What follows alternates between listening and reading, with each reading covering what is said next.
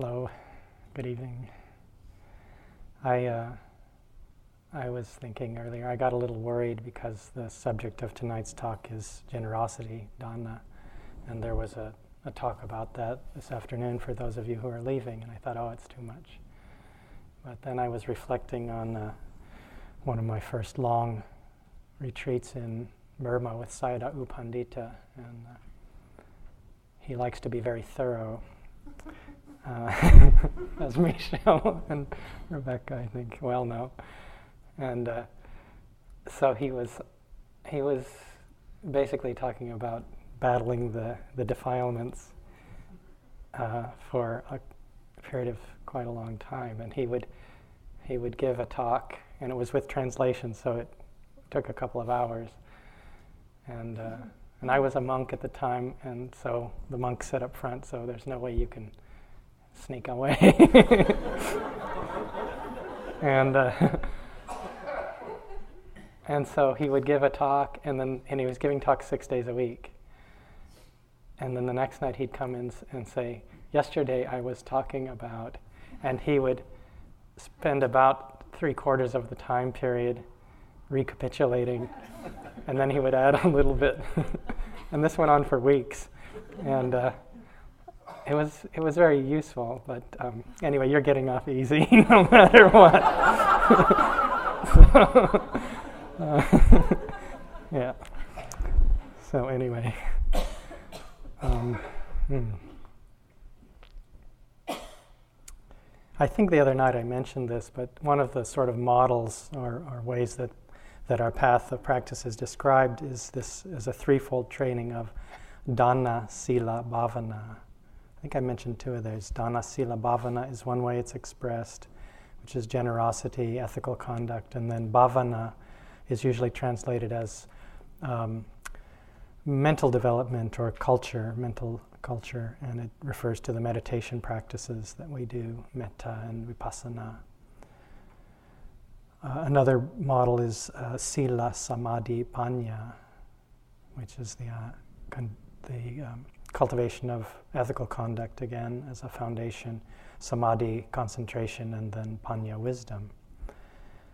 Um, in the dana-sila bhavana model, these two, dana and sila, are really seen as, as um, the foundation upon which the, the meditation practices are, are, they rest on this. And the Buddha taught about generosity and ethical conduct before teaching any kind of meditation practice, uh, especially with lay people. So he placed a great emphasis on this.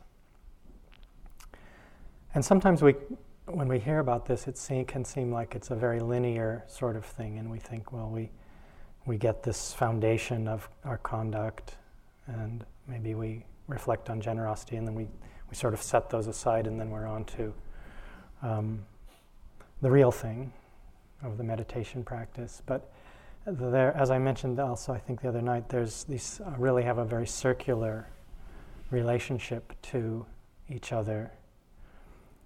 And uh, it's really not a linear progression, that they're constantly informing and transforming one another and supporting one another.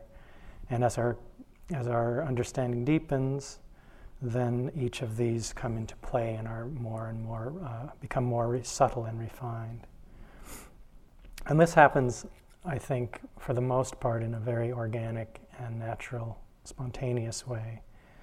But it's also a place that where we can really bring our attention and our mindfulness and, and the power of our intention, the power of intention in the mind and the heart.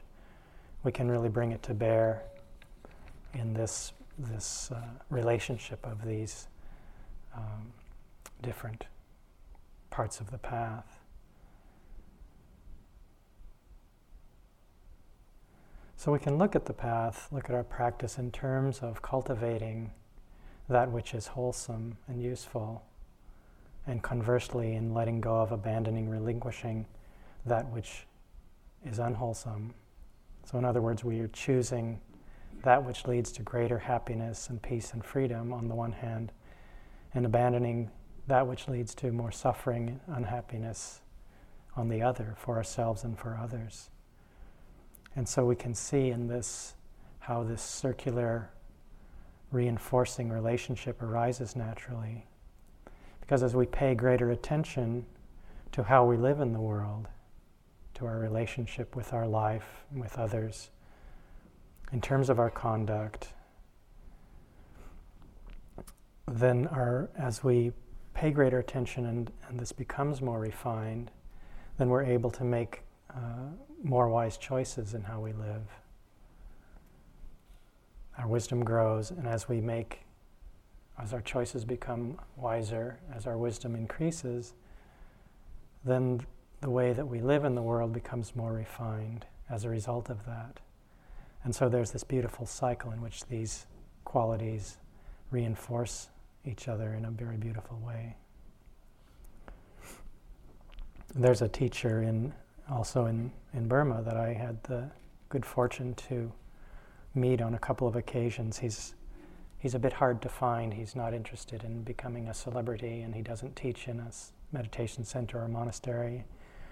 Um, his name is Sayadaw U Jotika, and this is a quote from him from a book of his called Snow in the Summer. Freedom really means knowing what is useful, what is beneficial and worthwhile, knowing what is wholesome and what is unwholesome, and then choosing what is wholesome, good, and right, and doing it wholeheartedly. So I think this wholeheartedness is really very key here. You know, it's a, an area where we really can bring the fullness of our attention. In the Dhammapada, which most of you probably know, what the Dhammapada is a collection of uh, teachings in verse form. It's a small book. It's quite beautiful and poetic. There's um, you know, a lot of good stuff in there. The Buddha puts this same thing quite simply in there. Avoid all evil, cultivate the good, purify your heart. This is the teaching of all Buddhas. So in a way, we can see the entire path in this very simple way of highlighting, cultivating what is useful, skillful, wholesome, letting go of that which is not useful. And that process in and of itself has this quality of bringing purification, purifying the heart and the mind. I mentioned the ten paramis the other night, these ten noble qualities that the Buddha is said to have perfected over innumerable lifetimes. And dana, generosity, is the first one of the on the list of these uh, lovely, beautiful qualities of heart. And this is another way that we can look at uh, the unfolding of our path of practice, is in the ripening of these beautiful qualities in the heart. And so uh, implicit in this is the idea that as we cultivate these, that they uh, that they grow and become uh, more firmly established in our hearts. And sometimes I think this idea of of somehow perfecting qualities can be a little bit hard to relate to. I think sometimes we feel as though we're born with a certain amount of kindness or wisdom or energy or patience, and that's just the way it is. And we sometimes compare ourselves to others in this regard, and I might say, well, Michelle is kind and wise, and uh, I'll never measure up, you know, as though somehow she was born that way and I was born the way I am, and too bad. But it's really, it's, uh, it's, it doesn't really work that way. You know, our hearts and our minds are capable of change. Nothing is static in our lives in this way. If if this weren't true, there'd be no point in coming on retreat, certainly. And the Buddha spoke about this in terms of the, the power of where we place our mind and the uh, power of intention in the mind and the heart. This is another, I'm quoting the Dhammapada a lot tonight. This is a very famous quote from that collection. Mind is the forerunner of all things. Mind is their chief. They are all mind made. If with an impure mind one speaks or acts, suffering follows as the wheel of the cart follows the foot of the ox. Mind is the forerunner of all things. Mind is their chief. All are mind made. If with a pure mind one speaks or acts, happiness follows like one's never departing shadow. So there's great emphasis placed here on on how what we what we turn our attention to, what we bring our mind and heart to.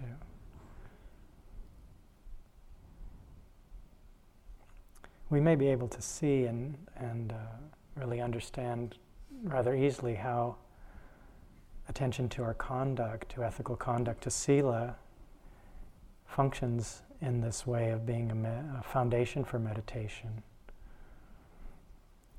In the way that leading a life of non-harming, of care, of kindness, results in our hearts and minds being free of remorse and worry.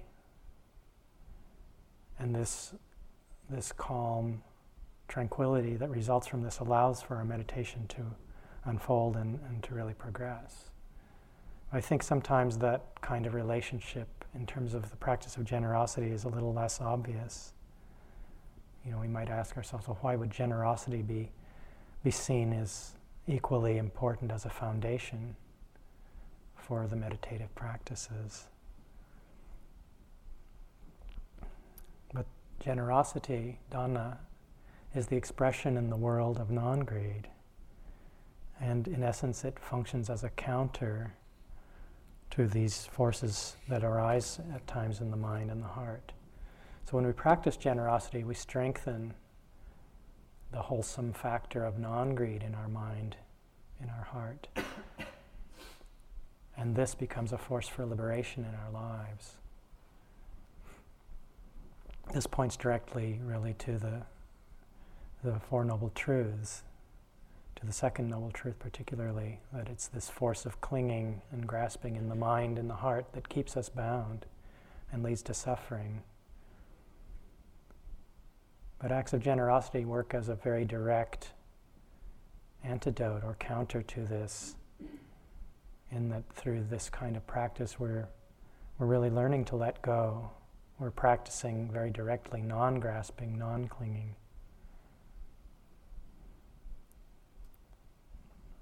And the Buddha really praised uh, the practice of giving very highly. This is from... Uh, Many of you may have heard this, or a version of this. This is from a collection called the Itibutaka. He said, "If beings knew as I know the benefits of giving and sharing, they would not even eat without having given, nor would the stain of miserliness overcome their minds. Even if it were their last bite, their last mouthful, they would not eat without having shared if there were someone to receive their gift." This is from the Anguttara Nikaya. "Even if a person were to throw the rinsings of a bowl or a cup into the village pool or pond, thinking, 'May whatever animals or creatures that live here feed on this,' that would be a source of great merit."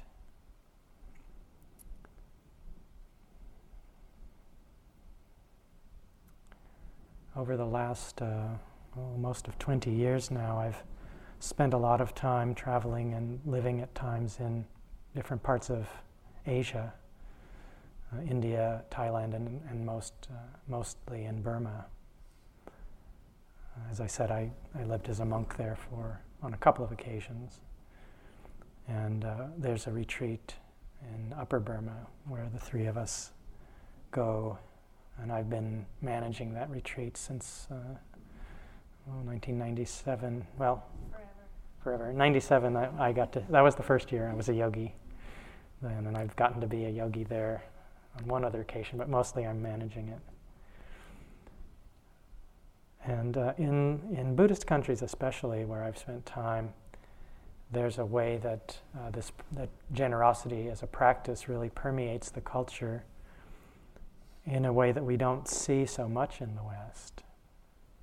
And there's an understanding and a value of generosity, of the practice of generosity, that's really beautiful and, and very inspiring to see.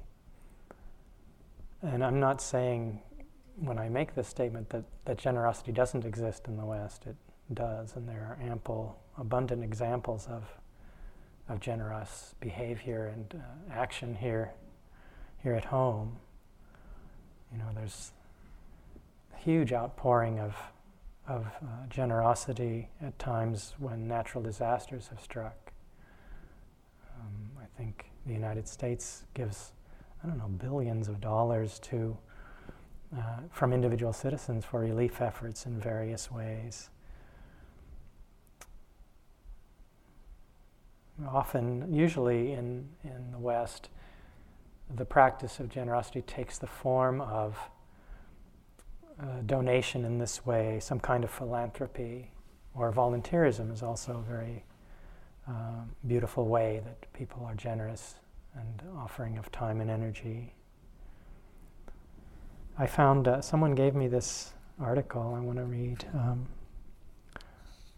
I had seen before, but a friend of mine found it and, and uh, pointed it out to me again recently. It's uh, from People magazine, of all places.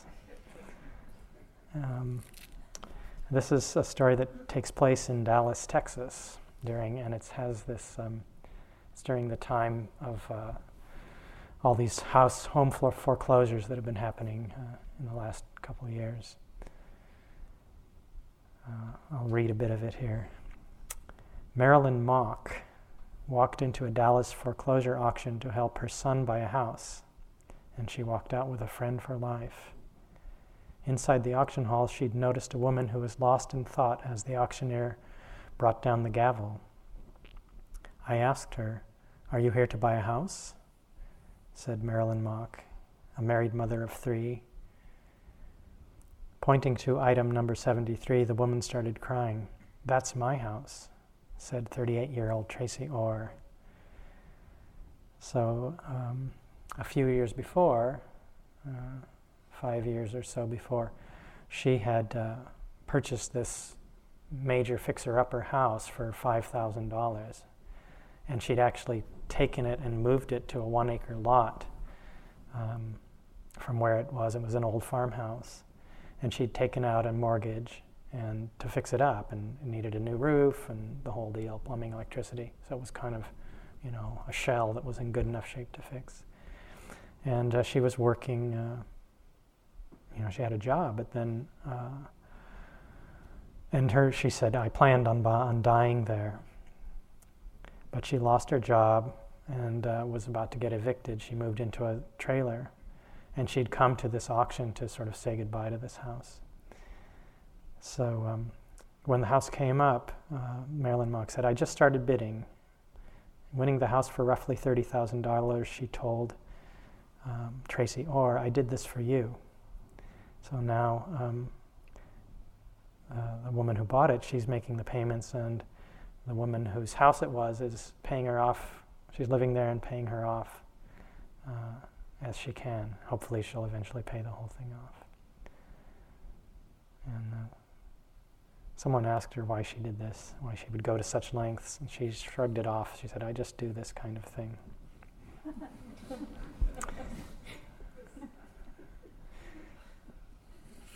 Anyway, I thought that was a great story.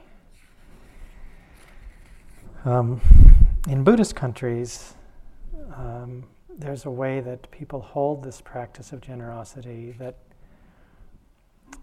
is is a little different, as I mentioned, because they see it as so integral to the, their path in meditation and spiritual life. They see how it really functions as this foundation. And they also look at it very much in terms of its meritorious nature. And the Pali word for merit is punya. And it's a concept which is central to Buddhist understanding. And it's throughout the teachings, all of the suttas, not all of the suttas, many of the suttas make reference to this idea of merit. Uh, but it's something that I think is is often misunderstood in the West. It seems can seem quite foreign to us here. I know for myself, when I first encountered this idea, concept of of merit, I had a very strong reaction against it. Um,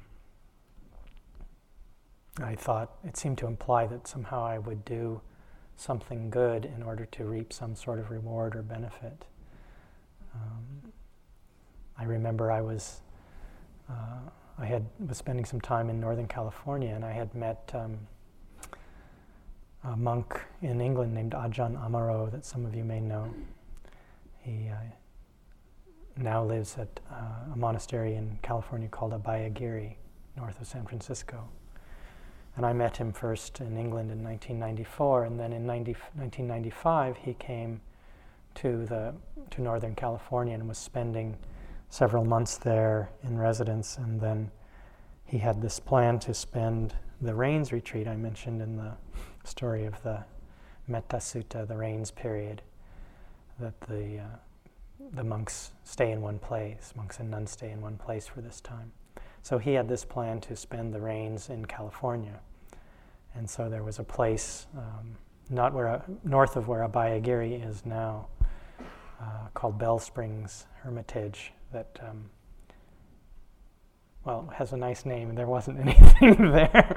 Um, there was no hermitage at the time. There was, you know, a platform for a yurt and an unfinished little sort of kitchen building, and a, there was a spring and a water tank, but it was a long ways away. And so anyway, I did a lot of, I volunteered to set this place up for them, and, um, you know, it was a lot anyway for a lot of work just to get it ready, and then I stayed there and took care of them and cooked and uh, served and uh, coordinated people coming to visit and for this rains retreat.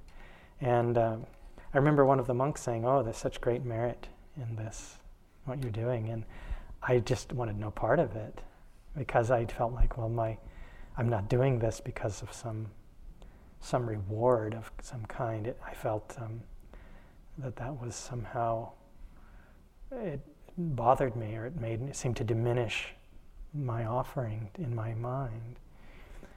But it, I've come to really understand it in a very different way over the years. And really this idea of merit, of there being benefit from our wholesome actions, really means that we acknowledge that, that wholesome, skillful, good actions have a power in our lives and in the world that extends beyond the scope and the time and the place of of any of the deed itself, of the action itself.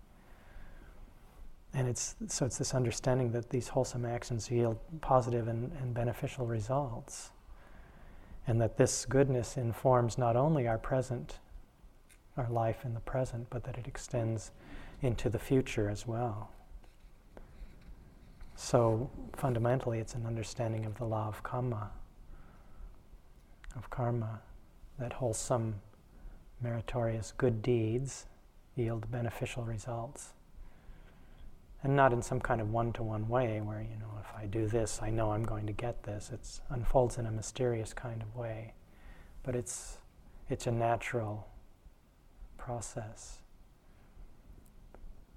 And with this understanding that skillful, useful, good actions yield positive, beneficial results, there's an understanding with merit that uh, that this the, this goodness, the power of this goodness, can be dedicated not only for our own benefit, for, but for the benefit of others, for their welfare, for the awakening of, of all beings. In Theravada Buddhism, I'm not sure about other traditions, but in which is what we're doing here, uh, Theravada, the way of the elders. It's the Buddhism that's practiced these days in Sri Lanka, Thailand, Burma. It uh, draws on the ancient teachings, the oldest teachings from the Pali canon. Uh, they're seen as three bases for merit to arise, which are the same as this uh, cultivation of dana, sila, and bhavana, of generosity, of ethical conduct, and of meditation mind training. So it is said that merit arises in these three realms as a result of actions performed in these three areas.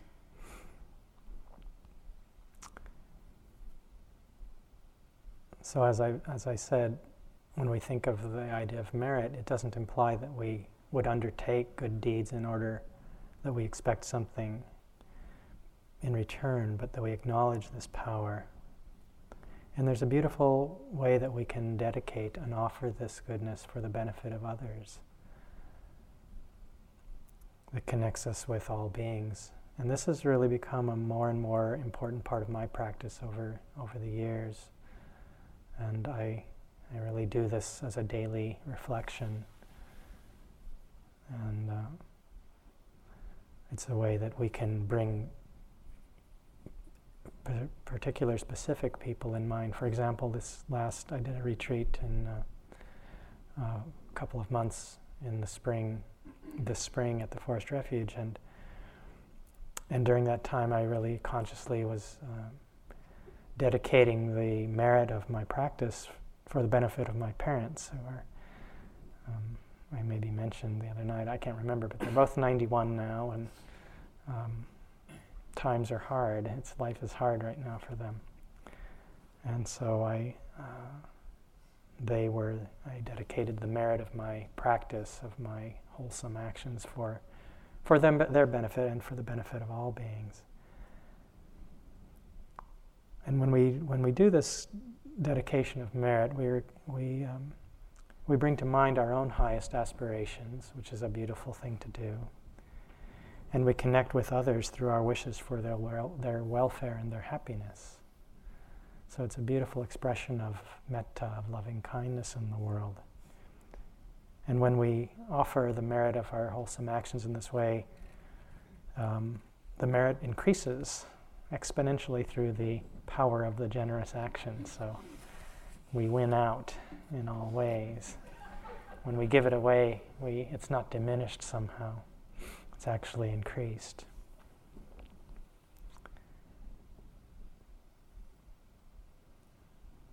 So when this practice of generosity flows from this kind of connection to our own highest aspiration and to the our wishes for the happiness, the welfare, the liberation of others, then we can see how this practice of generosity, of dana, is, is a very natural, beautiful expression of loving kindness, of goodwill in the world. And more and more I have really come to see the practice of generosity in this way. When love and goodwill are strong in the heart, when metta is there in a strong way, then the intention of offering and sharing really arises quite naturally and spontaneously. And as we practice giving and offering in this way, then goodwill and metta increase as a result of that.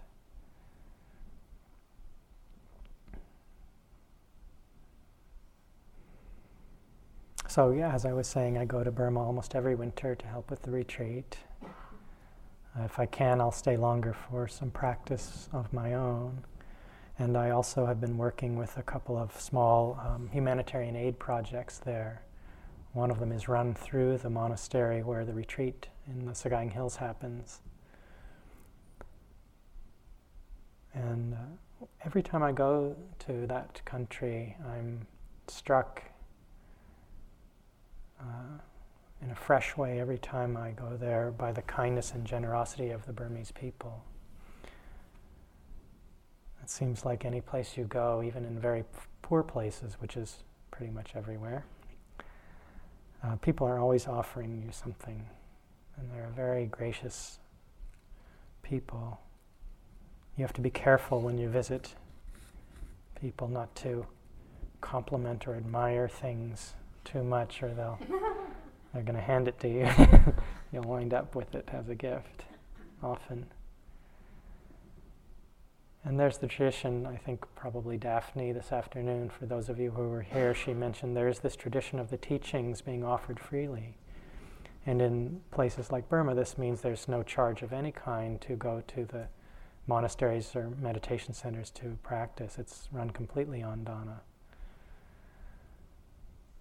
And one of the ways that that, that places like that are supported, which is, we're seeing more and more now, is this is the tradition of offering a meal, which we have the meal board in the dining room, and it's really great to. I love to read it and see see that people engaging in that practice. That's fairly new that we've had that uh, way of listing it, at least here. But in Burma, they put up a huge board, and people even will announce it. And uh, here we kind of, sometimes we like to stay a little more anonymous. That's not so much the case there. But sometimes, at certain times of the year, it can be hard to even get get a space on, you know, during the rains period is traditional time when a lot of people go to monasteries. A friend of mine went to, uh, another teacher friend, uh, went to a monastery in Lower Burma where a very famous uh, teacher, Pa'ok Saida, teaches. And he was going to be practicing there. He took temporary ordination for the rains period, and he was going to uh, practice there, and he wanted to offer a meal. So he, before he ordained, while he was still handling money, he went into their office and and wanted to um, offer the meal during the time he was there. And they said, well, they're all full already. And during that time, there's, I don't know, eight or nine hundred people there, and it's a poor part of Burma, and it, most of that Dana was coming from the locals around there. Not all of it, of course. But he had to settle for a date quite a ways after he was had left for his uh, his donation. Um, so it's it's very beautiful um, to see how people support the centers in that way.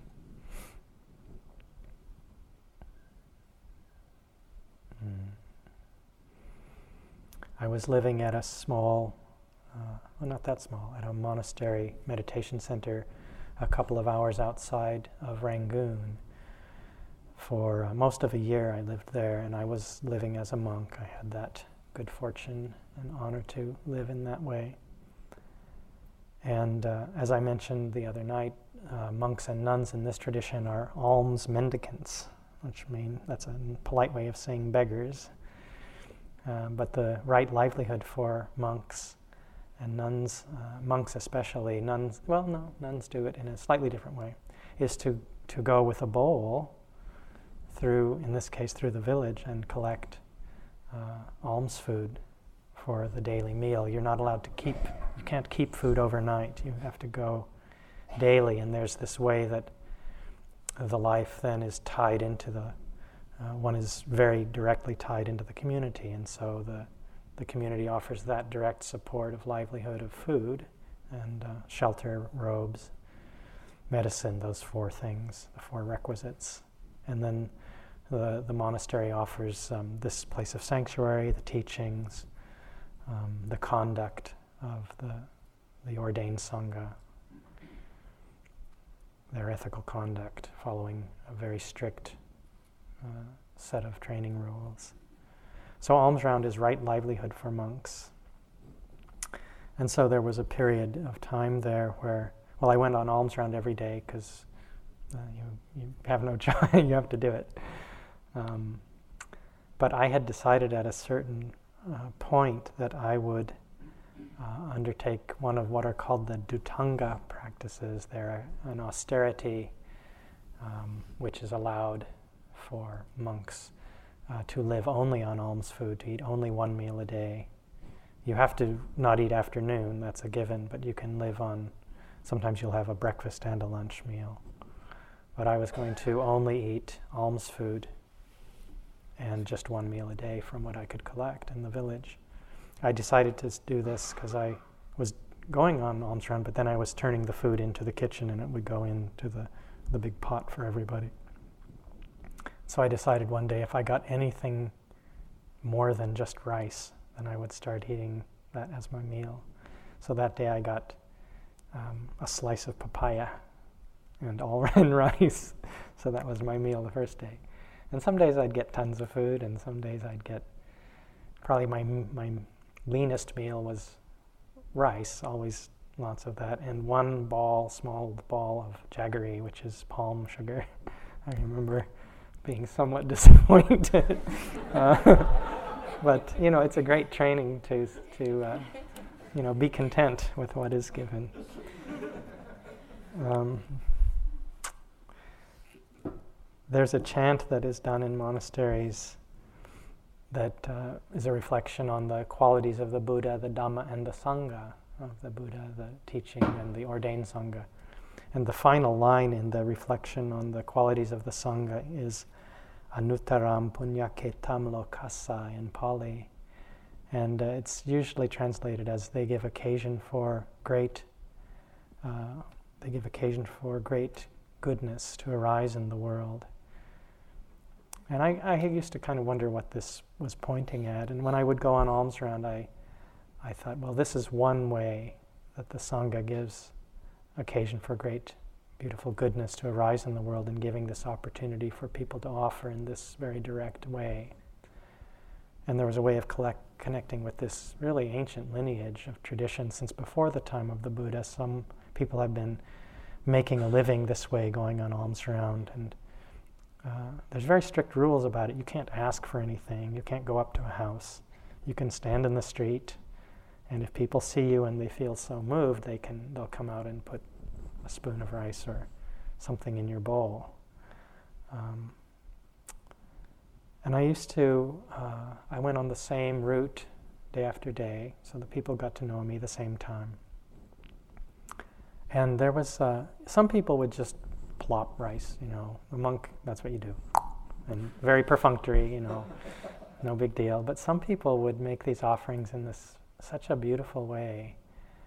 Um, even one woman who, who would, she had a very, very simple bamboo shack, but she would, I remember one day she offered me just a flower, one flower, and uh, but she did it with such care and grace and such a beautiful way. It was um, so clear to me that it was a very deep practice for her to offer in this way.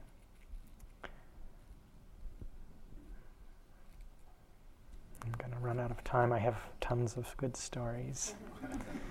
Um, hmm. Hmm? Okay, I was going to tell that one. Michelle wants me to tell this one story. It's kind of it's kind of sad, so be prepared. But it's beautiful, and it points to the uh, power of this practice for people. There was, um, on this same route that I would take, there was one house, and there was a young woman who would come, really every day, and she was quite thin and didn't look too well, and she moved a bit slowly, and she would come to the gate uh, where on the road where we would stop. And some of the time I was with a small group, and a lot of the time I was on my own. Then during the rains period I was walking by myself, and she would come out and offer some rice or a spoonful of whatever simple curry they were eating uh, for their own meal. And uh, over time Uh, she had to be helped out by by one of the other people in the household. First one was walking with her, and then one on both sides. And this is over a period of, of weeks, months, actually.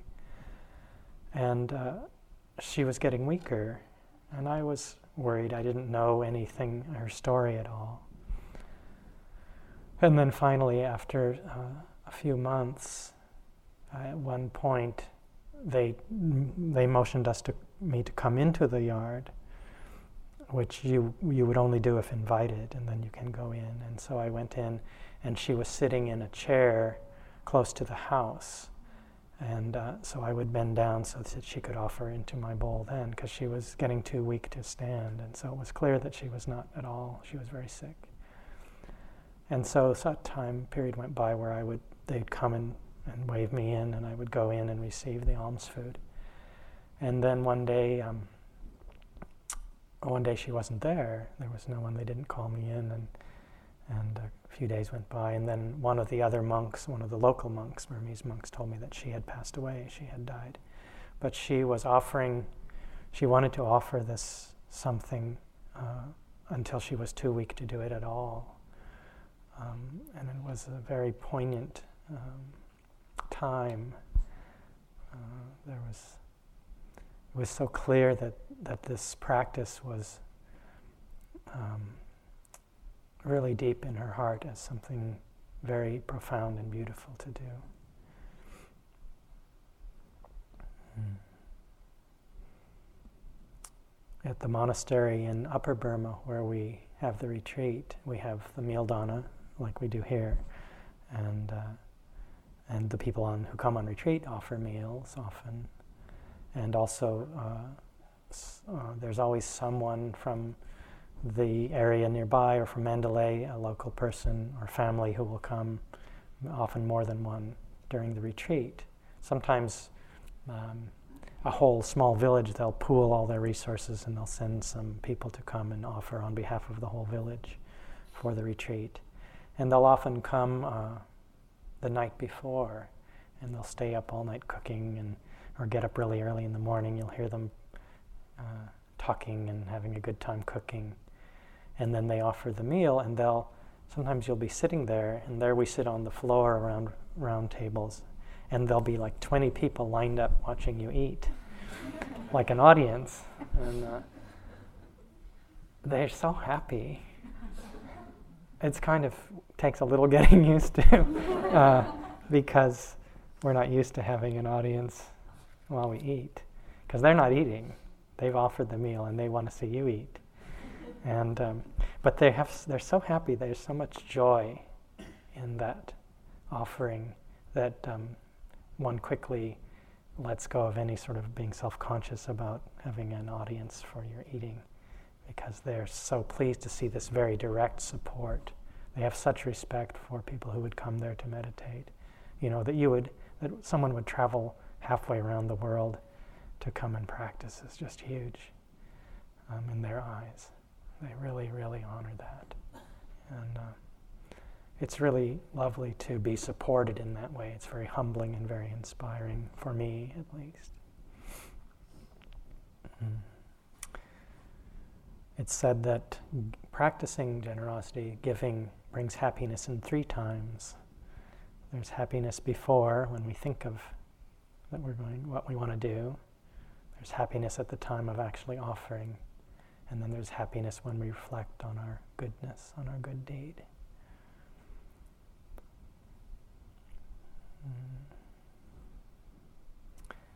Mm. Usually at that retreat, I I will give some kind of talk about dana, or often.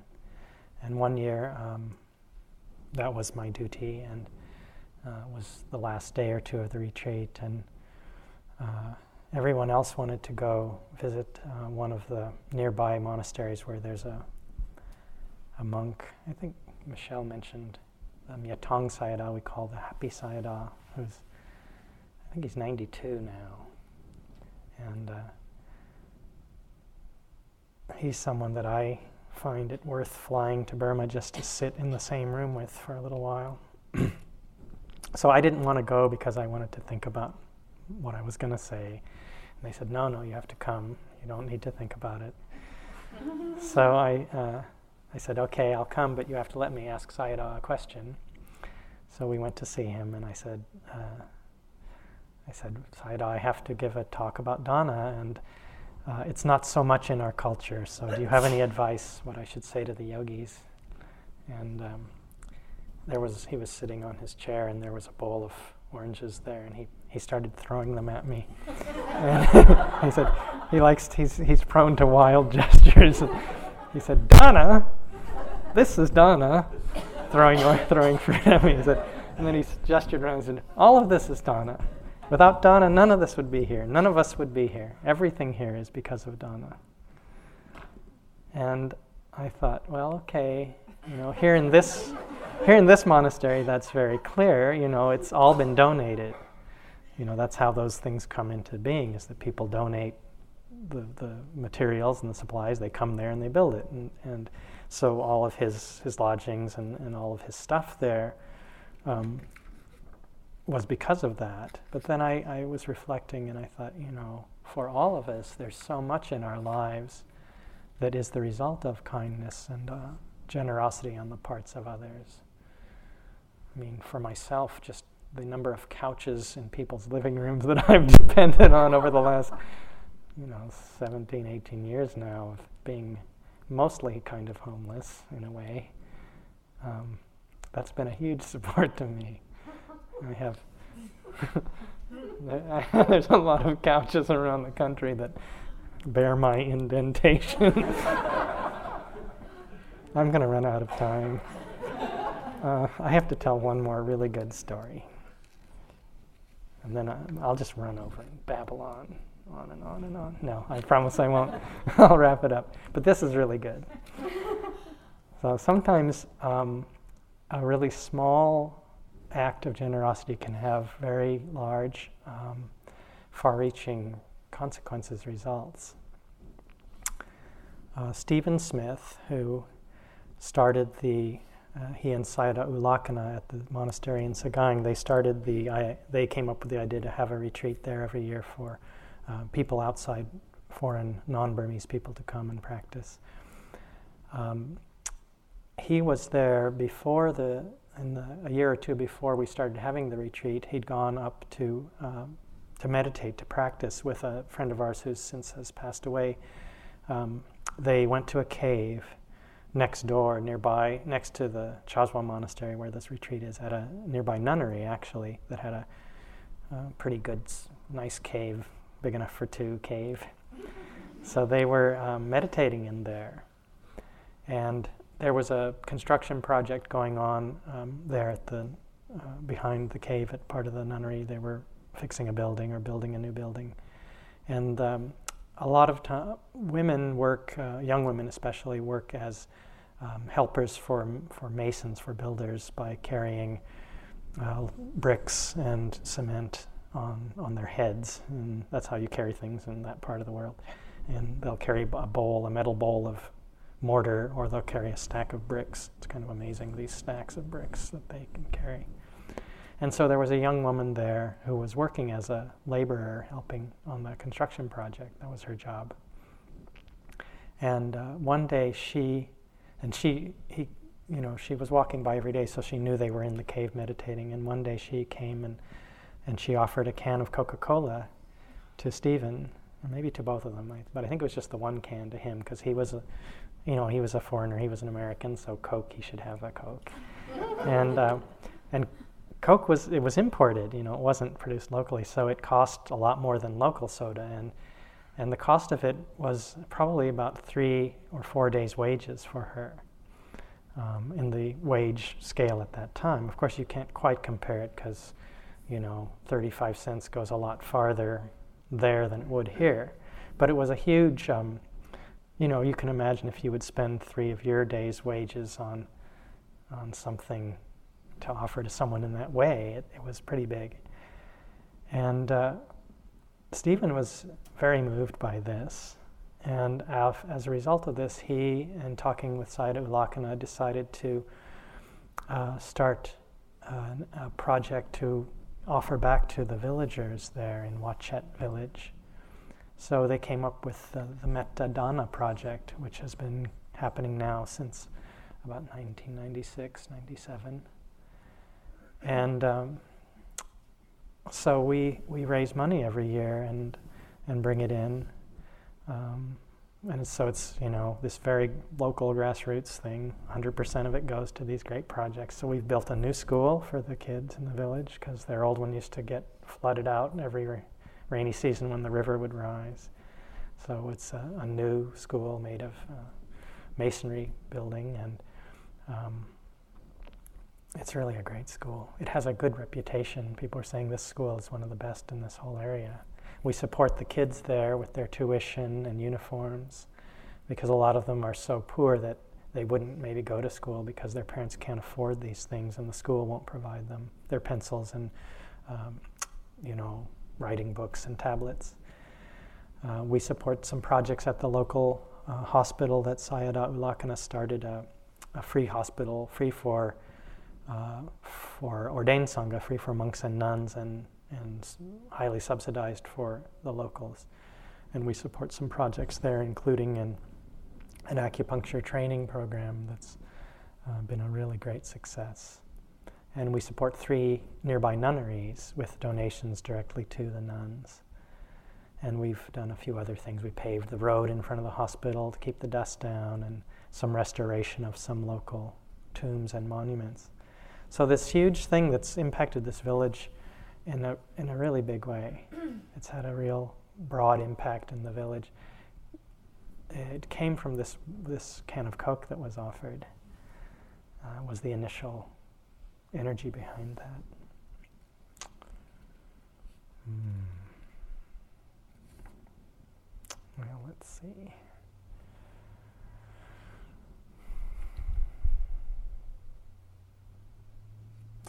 This practice of giving can really take many forms. You know, it's not just giving money or material things, but we can give time and energy.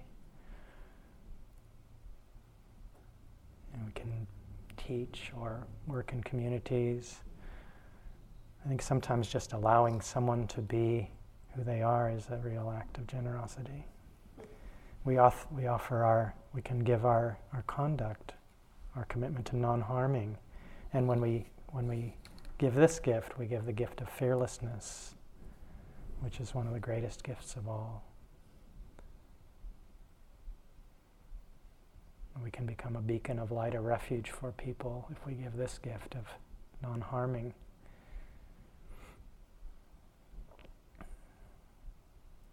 The Buddha said that the gift of the Dhamma surpasses all gifts. I want to read a quote from the Samyutta Nikaya.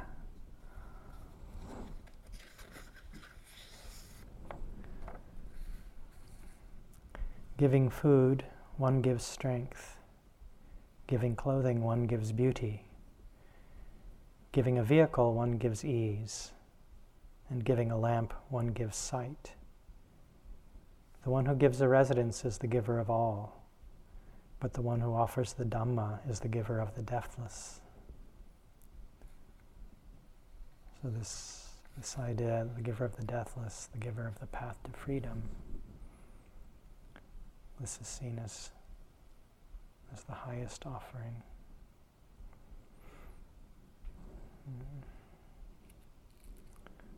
Sometimes when we think about giving in this of generous actions, we we can sometimes feel that we'll we'll have less, that we'll be diminished somehow by this.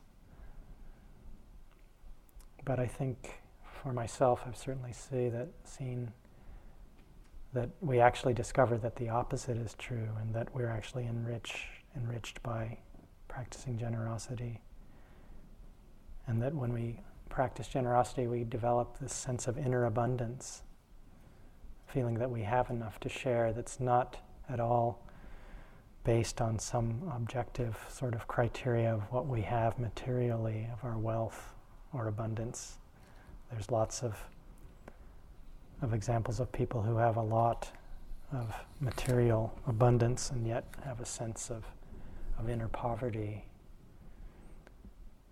And some who are very poor, often the poorest people, sometimes are the most generous. One way ca- we can connect to this quality of inner abundance is by asking ourselves in any moment, what, what do I really need right now to be happy, to feel content, to feel that I have enough?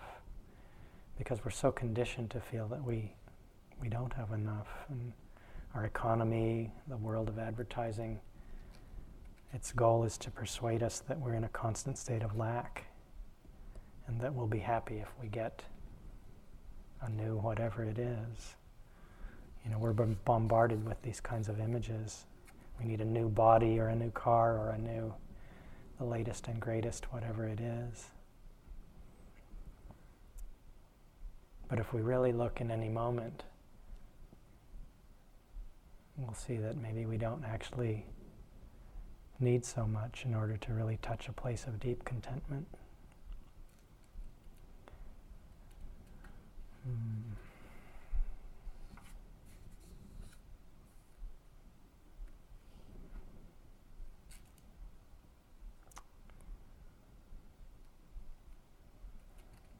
I was going to say a bit about gratitude, but I'm out of time. But gratitude is all tied up in this. And we can't give without touching this quality of gratitude. Maybe I'll read this one quote on the subject of gratitude.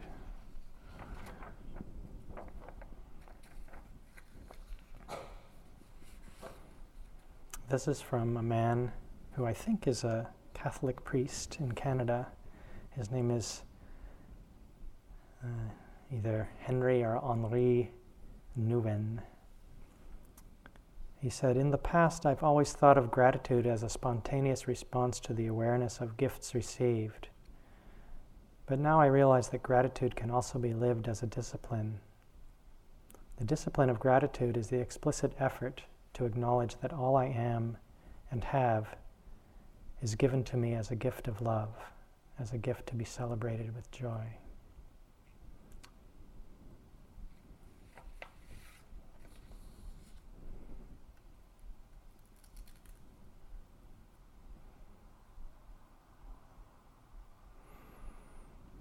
So if we really um, bring our attention, our mindfulness, our intention to generosity as a practice, and we really hold it in this way, we can start to see how the entire path really can be seen as the cultivation and the ripening of beautiful qualities of the mind and the heart. And the practice of generosity, we can see how this really can begin to purify the mind and the heart of forces of greed and of aversion, of delusion in the mind. And so this kind of practice really does form a very beautiful basis for the arising of wisdom and insight. So I want to close close with one last quote, if I can find it.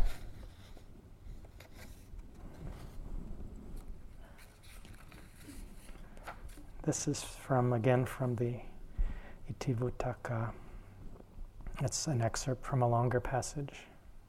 It has some nice imagery. "One who shares his wealth with some, but does not gladly give to others, is only like a local shower. This is how the wise would describe him. But one who rains down bountiful gifts, gladly giving here and there out of compassion for all beings, and who always says, 'Give, give,' this type of person is like a giant cloud filled with rain, thundering and pouring down, refreshing water everywhere, drenching the highlands and the lowlands too, generous without distinctions."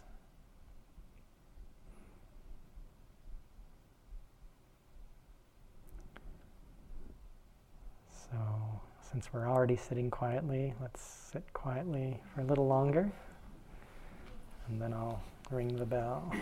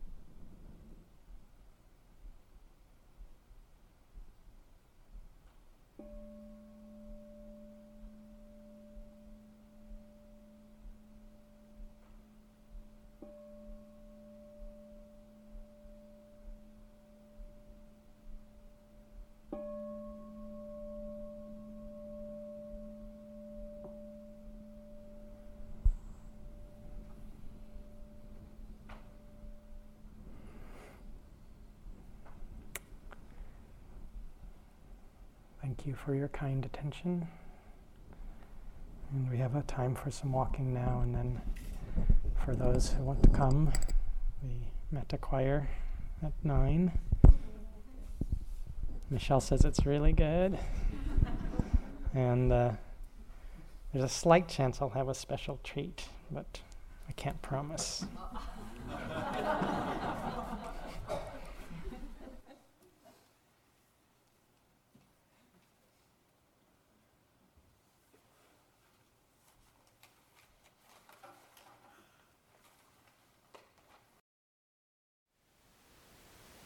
Thank you for listening. To learn how you can support the teachers and Dharma Seed, please visit dharmaseed.org slash donate.